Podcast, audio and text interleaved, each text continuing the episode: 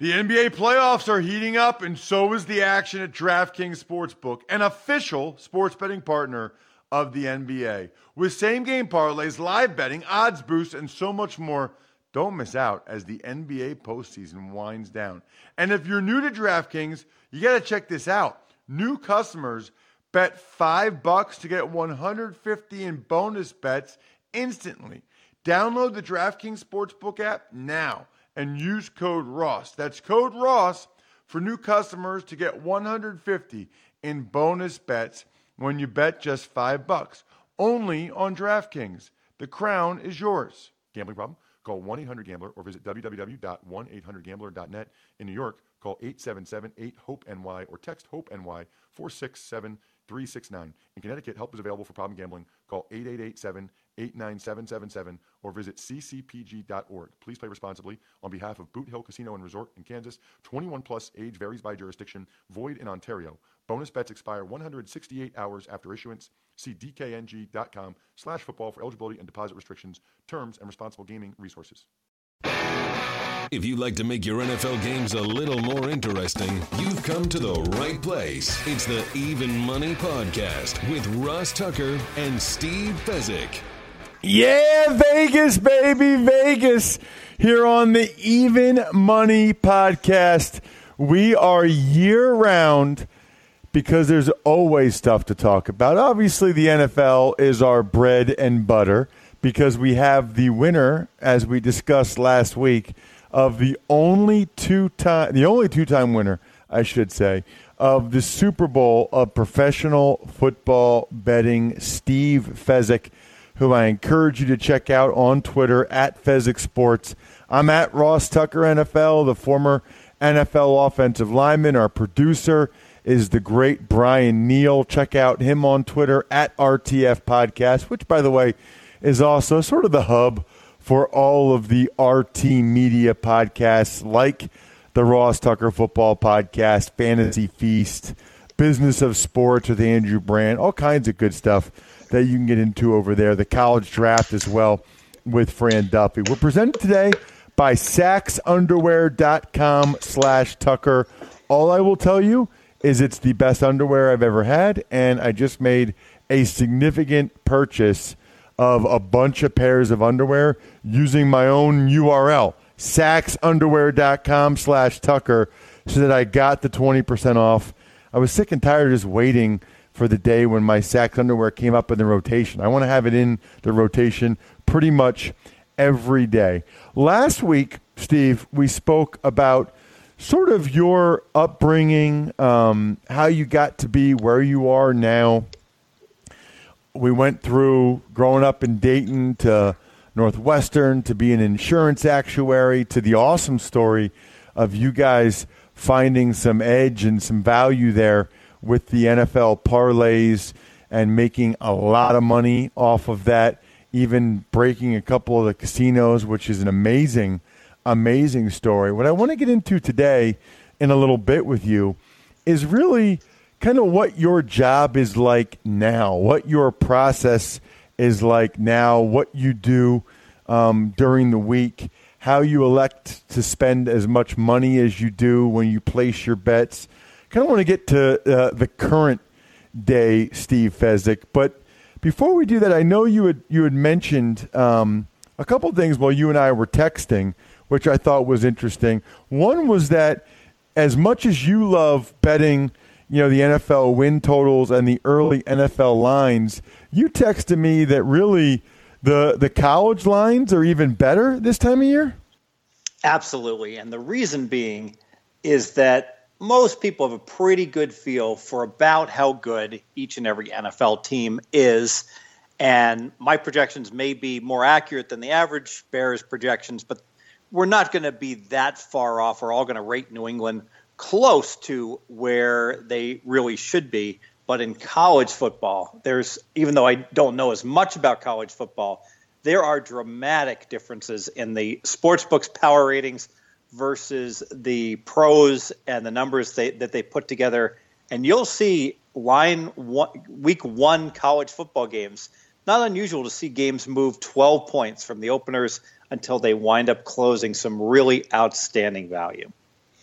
Wow. So do you do you place a lot of bets, and how do you know how many to place since your primary focus is the NFL? I coordinate with college football experts. So just to give an example, there was one line that opened up at um, uh, Temple is at Notre Dame. Notre Dame had a down year last year, and Temple had a great year, but Temple lost their coach. The sports book opened up the line at Notre Dame minus six, and my college football guru, uh, Brad Powers, contacted me. He said, "You know, I laid six, Fez." He says, "I make the game 17, so I laid eight. Uh, I laid nine, and now the line's 14. So you'll never see that happen in the NFL. So if you do your work early in college football, you're going to find some really good bargains. Are there any other ones? So that was one. Are there any other ones you can tell us about? Um, sure. He he played a whole bunch of them. Um, he played, uh, I believe it's Navy's opponent, Florida Atlantic, catching 21, I believe, again the hosting Navy. He loved that one. He made that line like 11.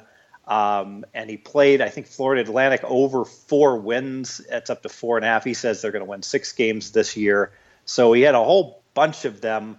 Um, you know what you, should do? He's tweeted them, I believe. Um, you can follow him. He's a great follow. Brad Powers. I've got no affiliation with him. He is at pregame as well, but a great guy, and he tweets out um, lots of outstanding information. So, okay, here's my question, Steve the books, I mean, people can bet a lot of money on these college games. Why wouldn't they make sure that they have sharper lines? Ah, but they can't bet a lot of money. The limits are thousand dollars right now. They're only up at the South Point, and the South Point's very smart. What they do, Ross, is they're going to get all the publicity and the advertising from being the only book that has these lines up. So they know they're going to lose at the first pops that they take on these games. But you know what? They take three or four bets, the lines get evened out, and then they get two way earn in each direction. And so it's worth it for them to take the loss on the initial hit on these games to then be writing action left and right. Got it. Okay. So it's almost like a loss leader. Exactly. To get an entire summer's worth of um, advertising and, and media exposure. And they just launched the VSiN network, the Vegas Sports and Information Network, where they're doing daily, uh, basically a sports center for betters. So uh, very, very uh, educating to uh, just listen to it each and every day.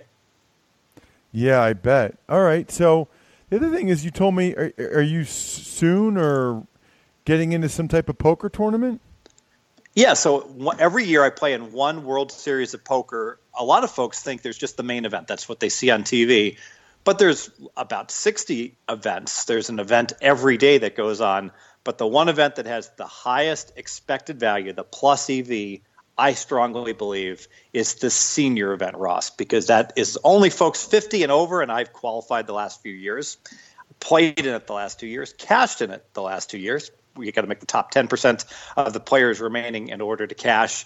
And I find the senior level play to be far, far beneath that of any other event. That's really interesting. So basically, now you're just taking advantage of older people. Is that a fair way to describe it? That is exactly how I would describe it. And why do older people play poorly? This is counterintuitive, Ross. Older people play poorly because they tend to play so predictable. They bet proportional to their hands and they're conservative. So you never see an old guy go to war with a speculative drawing hand. Let's say he's got a flush draw. He's got a couple hearts, couple hearts flop, somebody bets. You'll never see an old guy just shove all in. You'll see a ball uh, ball cap 22 year old kid do it all the time, making a move with a hand where he's got nothing but air and maybe um, a speculative draw to pick something up. Uh, old guys shove all in when they flop three of a kind. They flopped a set.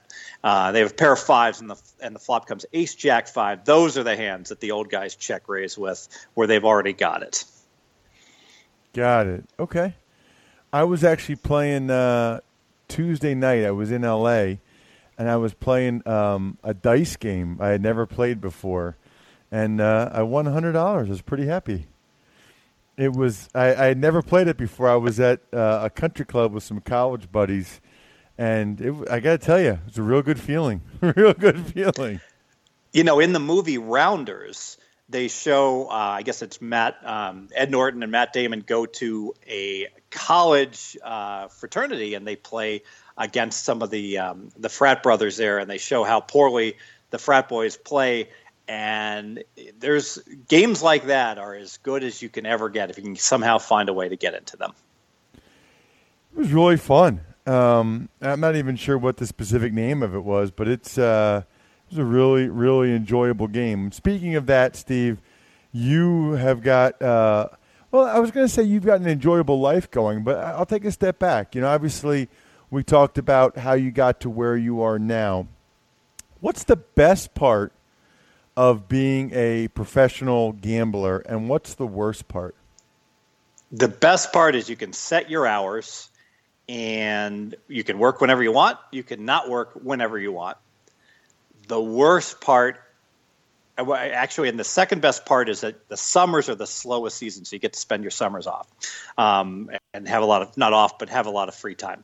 The worst part, Ross, is that your biggest money making situations are oftentimes the funnest times of the year to be out and having a good time. Example, the Super Bowl. While everyone else is at a Super Bowl party, I'm running around chasing prop bets and um, basically uh, working my tail off, having no fun whatsoever, and not unusual for me to be cutting in line, frantically trying to get my last bets in for the Super Bowl right before the, the game kicks off, and driving home and not even getting home until after the Super Bowl has started. Right. Well, that makes sense because you're trying to go to all these different places. That's that's crazy. All right, so uh, let's talk about sort of your jobs, your your income. Um, what I mean, obviously, you work for pregame as well, um, so that's part of it. Um, but uh, how, how how do you split up sort of uh, Steve Fezzik enterprises these days? How much of you know your income is is made still from from gambling, from betting? Sure, it's about uh, sixty percent from gambling, forty percent from pregame. So with what I do with pregame is I provide content, and I go ahead and provide picks, um, some free picks and some uh, paid picks. By the way, I'm the dollar handicapper today, so if you'd like to get my baseball pick, you can get it for one dollar at pregame.com. Um, but um, if you want to just follow me on Twitter and, and check on pregame, I certainly provide free plays as well and have several NFL free plays already. Um, that's about 40% of it. About 40% of it comes from sports betting that I do here in Nevada. So that's it's about split 50-50. And then ancillary income from various things, most of it being poker. I'll play a little blackjack on the side as well. Um, summertime is when I really have time to play some poker. Poker I find to be extremely relaxing, Ross. If I just go out and play at the World Series of Poker and the cash games, it's not like I'm making a ton of money per hour, but more often than not, I'll win just playing bread and butter poker at a 2-5 no limit game. That would be what I usually, uh, where you could find me during the summer months. I don't have time the rest of the year playing poker. Got it. Okay, so summer months, kind of relaxing. So that I, I get the breakdown then 40, 40, 20. Now, what about um, when you are making bets? Let's just talk NFL, right? How do you determine? And by the way, um, well, let me take a step back. How do you determine how much money to bet? In other words, you know, I, I hear guys email you and they say, or they email us, ross at rosstucker.com, and they'll say, how much of your bankroll do you devote to this? How much of your how do you how do you decide, I guess, what your budget is for a given week or a given season? Do you have a budget? Do you look at it that way? Because I I know a lot of times people say, the secret is in in kind of knowing how much to bet on certain things. Sure, and you know, before I answer that, I want to finish one point on poker. One for your listeners out there. The number one poker takeaway I would give everybody is that if you got a whole bunch of chips in front of you and you got one pair and all the money goes in on the river, you're going to lose. So if you got ace king and the board has a king on it and you think your ace king is good, it's not good. So if the board is king 10, 8, 2 2, uh, your ace king is going to lose every time if it's a huge pot. So don't go broke with one pair. in no limit poker when you have a big stack. As far as how much I wager in sports, uh, two percent of bankroll is pretty much my bread and butter. So if I go into an NFL season and I say I'm going to set aside two hundred thousand dollars for my betting bankroll, then four thousand would be my maximum bet, two percent of the bankroll in general that I would want to risk on any one game. So okay, go go back. Uh, I want I want to make sure I understand that. Say that again. So you, someone needs to set the bankroll, what they're actually willing to lose. So let's say it's ten thousand dollars. All right. So if someone says, you know what, I'm gonna, I got ten thousand dollars, I'm gonna bet football. This, this. Now is that, that is that for a season or a week or what? That's for one season, the entire season. Okay. Two percent of that should be your maximum bet. So if you got ten thousand dollars that you absolutely could lose, wouldn't be, you know, a heartache. You've got it already set aside. Then your maximum bet, your your I'm sorry, your average bet size should be right around two hundred dollars um, that you're making on football. And given you do that, you're following what's called Kelly criterion. And as long as you're making good selections, you should be fine and never have any kind of significant risk of ruin. So wait a minute. You just said that that's what your average bet should be. What about your max bet? Yeah, so you could jump your max to like three percent, and a smaller bet would be one percent. Two percent would be your bread and butter. Okay, so if your bankroll is ten thousand, you stay between three hundred and three hundred. So you never really make really big bets. That's not true, um, but that's true as a good general guideline. Every now and then, you'll see if you're really good at this, you'll see numbers that are just wrong. We talked about in college football, for instance, that Temple Notre Dame game. Well, there's an example where your bankroll can be 10,000, but you know what? If you see Notre Dame laying six against Temple and you know the line should be 15, all right, you can bet 10% of your bankroll because you know the number's just completely wrong. And, and when it, after it moves, you can, you can keep 2% or 3% as a gamble and take the other 7%, play it back and play for the middle. But that's only if you really, really are certain that a number is wrong. That's more common in college football than the NFL. How did you arrive at 2% being the number? You're supposed to bet proportional to your edge um, under the Kelly criterion. You need to hit 52.4% to break even.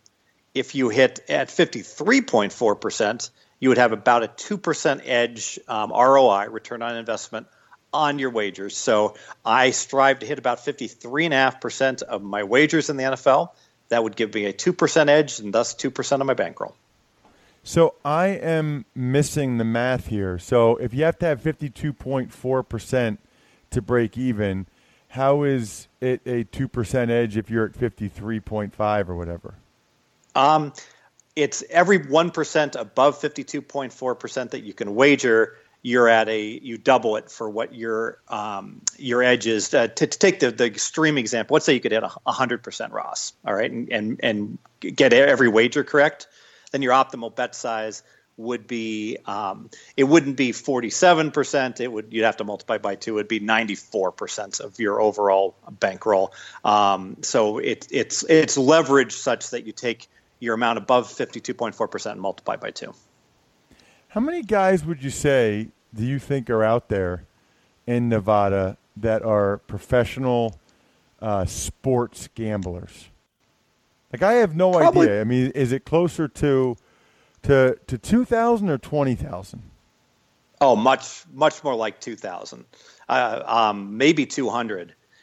I might even go as far as to say, you know, there might be about thirty guys that actually do it for a living, um, that are the originators, but they've got guys working for them and as part of their networks that are also doing it and winning. Example, there might be uh, one guy that runs a syndicate, and he's the only one who's really capable of winning and being successful.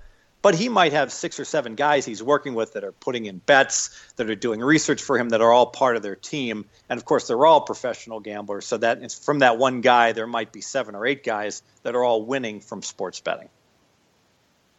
So you think there's only like 20 guys? Now, do you include yourself in that, or do you not include yourself since you have other income?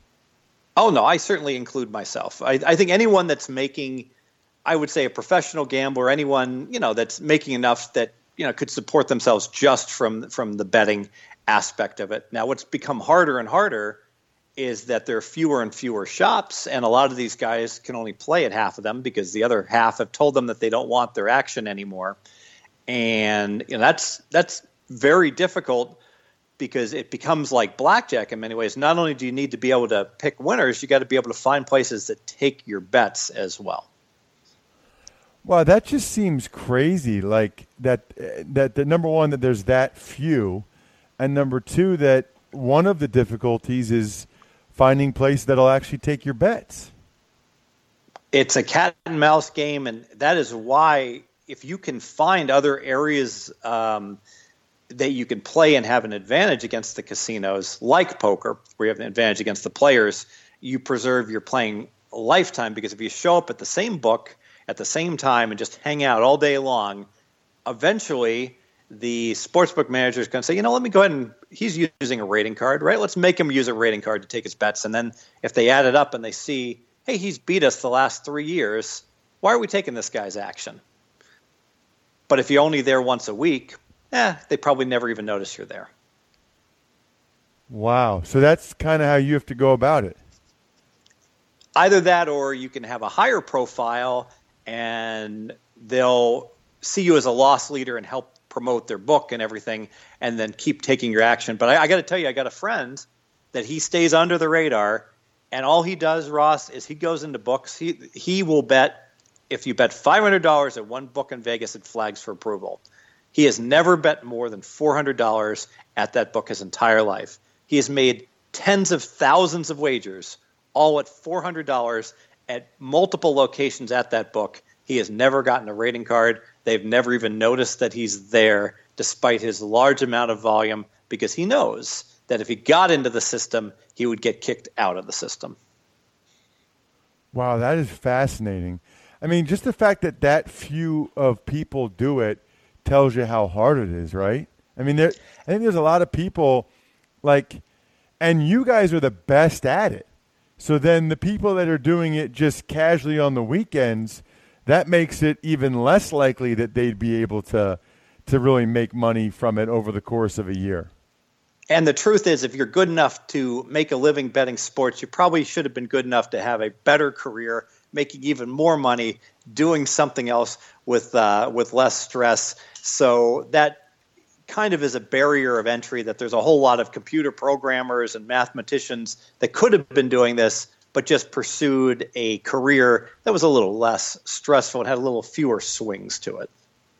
How do you stay? Um, you know, a lot of people they get caught up in okay, I'm down, I got to get back up. Like, how do you stay even keeled so that you don't compound your mistakes? Oh, it's difficult. Um, I went through a brutal swing this year. I, I'm still down for the year, despite having a great June. And a big part of it, Ross, is that for years the NBA playoffs offered great opportunities playing unders in select games. Well, this year there were 20 more overs than unders. Anyone who watched the NBA playoffs knows the three ball just kept going through the rim, and the whole game had changed. You look at the NBA Finals, instead of dealing totals at 205, the last game closed 231, same two teams. It was just a fundamental change to everything we'd seen the past 20 years and that can just shake with your entire existence when stuff you've done and has won for 20 straight years suddenly is completely flawed. Um, in terms of your process each week, what percentage of so two percent is the most you would make on any one bet. What what does a typical week end up looking like for you in terms of your bankroll, and what um, how much variance is there? Yeah, so week one in the NFL is my most wagered week, just because there's the most games and they're up for not the most games, but that they're up for the most time. So there's a more variance um, in the lines, and you'll see some huge line moves. So uh, we've spoken about some of them, you know, getting down. Example, um, I bet Tampa Bay plus three against Miami. It's still a good bet, plus two. Tampa Bay is better than Miami. I feel strongly. Everyone is going to bet Tampa Bay. So that's one where I bet more than 2% of my bankroll because I'm confident that there's going to be a line move and I'll be able to play back on Miami and keep a position on Tampa of about 2% and have a position for a middle. Similarly, I played New England minus seven against Kansas City, thinking that number has had to go up, and it and it did. So um, I would say on a typical week, typically before the games actually kick off, maybe one third of the games I'll have a bet on the side, and maybe one fourth of them a bet on the total. Um, when you watch games with the amount of money that you're betting on it, has it become have you gotten a little more uh, like more or less emotionally detached while you're watching the games? Oh, I'm, I've become completely emotionally attached on my smaller bets. But when I have a really big bet, I have to tell you, Ross, and it comes down to the final two minutes. Um, I have not been able to eliminate it completely, but it's almost gotten to the point where I don't even want to watch the final two minutes. I got killed on the Super Bowl. I bet that there wouldn't be overtime. I bet Atlanta plus three and a half, and I had under, um, I think, 57 and a half. And it was clear that Atlanta was going to blow it at the end and it just was that was one of those games where you're just shaking your head and like a train wreck that in, in slow motion you could just see it coming. So, are you saying a lot of times you, you can't even watch? I don't like to watch the final minute. I don't like to watch the final field goal. I will actually, um, sometimes I'll, on a small bet doesn't matter. On a really big bet, oftentimes I will not even watch it. I'll just move on and work on something else and look up what the final is. It's kind of hard that a random event, you know, can swing your results and you either win or lose four thousand dollars based upon just whether a kicker makes a kick at the end of a game. Oh yeah, it's that that's crazy. What is your um what's your process like during an NFL week, during NFL season? Like what's your process tell me how it starts like on Monday through the week before you you know, obviously by the time you and I chat Thursday mornings, you usually already know what your bets are. Yeah, so I can't start Monday. I got to start on Sunday. That um, uh, because the lines come up Sunday night for for the games, and I got to be ready. So I pretty much quickly update my power ratings based upon what I've seen on the teams. I, ha- I have lines ready to go on Sunday for the next week's games. Now I've already done that from the look ahead lines, so I'll adjust them based upon what has happened that past week. And anything that I think is way off, I'll fire on on Sunday, late Sunday afternoon when the numbers come up for the following week. I'll go back to NFL Rewind. Any games I didn't see, I'll go back and watch the pieces of them that um, I think are most relevant or the entire game. Typically, if there's a crazy outcome, so if like the Vikings beat the Patriots and I haven't seen the game, I'll, I want to see what happened. So I'll look at the box score and then I'll actually watch the game if it's a predictable result, if I see Pittsburgh beat Cleveland by 10 and the stats have them outgaining Cleveland by 120 yards, I'm like, well, that played out exactly what how I thought it would. I don't have to watch that immediately because it was an outcome that was predictable. Uh, tweak my power ratings. Um, from my power ratings, I'll then tweak what I show the lines for the following week should be. When I see differences, I'll fire. I'll bet Sunday night. I'll bet Monday morning. Got it. Okay. Wow. So you so even while the games are going on on Sunday, you have to start doing your work to be able to get on the early lines. Yes. Now I've already made my lines, so on, on week one, I'll already have looked ahead to the schedule week two and made my lines, and the books will put up a look ahead line for that week as well. So I'll already have my preliminary lines for the following week done but then I've got to adjust them based upon um, my changes in my power ratings and, of course, any key injury that occurs. And sometimes I'll miss one. Sometimes guys get hurt at the end of a game, and I'm unaware of it. So you got to be very careful that oh well, the reason that the Saints, you know, uh, that line's two points off is that Drew Brees, you know, might have a concussion, things like that. Are you getting better or worse, Steve, over the years? Worse. Or can you even tell? Clearly clearly worse, Ross. It's a young man's game. Um, um, I'm married. I have a six year old. I was better when I was single. Really? Oh, absolutely. I would think that you'd. I would think that you'd be. I don't know. When you were single, I would thought you would be like, you know, running around doing single things and not putting the work in. Uh, you know, that's a great point. From a day to day basis, I might be better on any one day of the year but during absolutely fully focused one football season as a single guy, I could just do it 17 hours a day for three months, and I could put aside all the fun and all the other stuff. And now I simply can't do that anymore. Um, and I think that's a big part of why I was able to win the Super Contest back to back years. Uh, I don't think it was a coincidence that both of those years happened the year before I became a father. Hmm.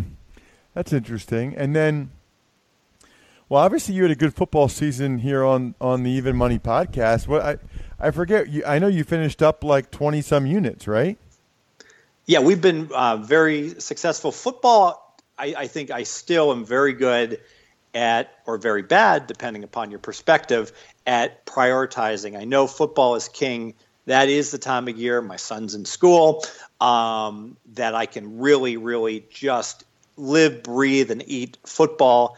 Um, but I got to tell you, then December comes around, and after working all those hours, you just can't work. Well, you've got the same schedule, my man. Do you can you work as hard in January or February as you do during September through November? It's um, it, it's it's been fun though, man. Like so, last year, my last question. Last year, when you were up twenty some units, I guess we didn't calculate how many units we bet over the course of the year, but I was I'd be curious as to where that would put you on the 52.4% threshold. Yeah, so we win 20 units, that's going to put us we probably hit 56 57% of our plays. Um, obviously the Don't say we, it was you. I was more like up I think I was up 8 units. I'd have to go back and look, but we do our um, our call typically on Thursday. So the listeners get to hear who I like on Thursday. So my actual results can be better. They can be worse because I'm betting throughout the week and giving out numbers so it correlates well. But there are times that there'll be games I loved Monday that I can't bet anymore on Thursday because of line moves and vice versa. So um, you're getting a snapshot of the games that I'm playing over the course of the entire week. Wow.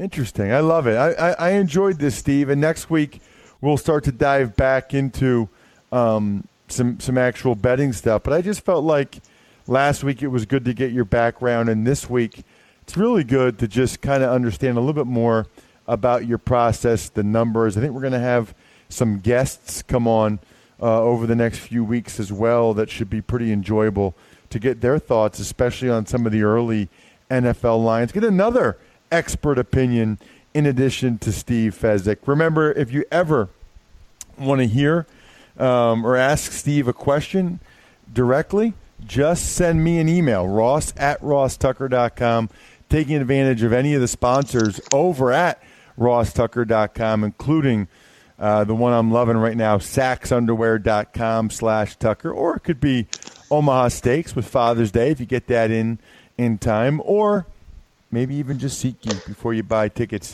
to a concert. Other than that, I think we're done. Good luck, everybody. Whatever you're placing your bets on, maybe it's the U.S. Open this week. Good luck. Hope you guys win some money. Thanks for listening to the Even Money Podcast. Make sure to also subscribe to the Ross Tucker Football Podcast, the Fantasy Feast Podcast, and the College Draft Podcast. All available on iTunes at rosstucker.com or wherever podcasts can be found.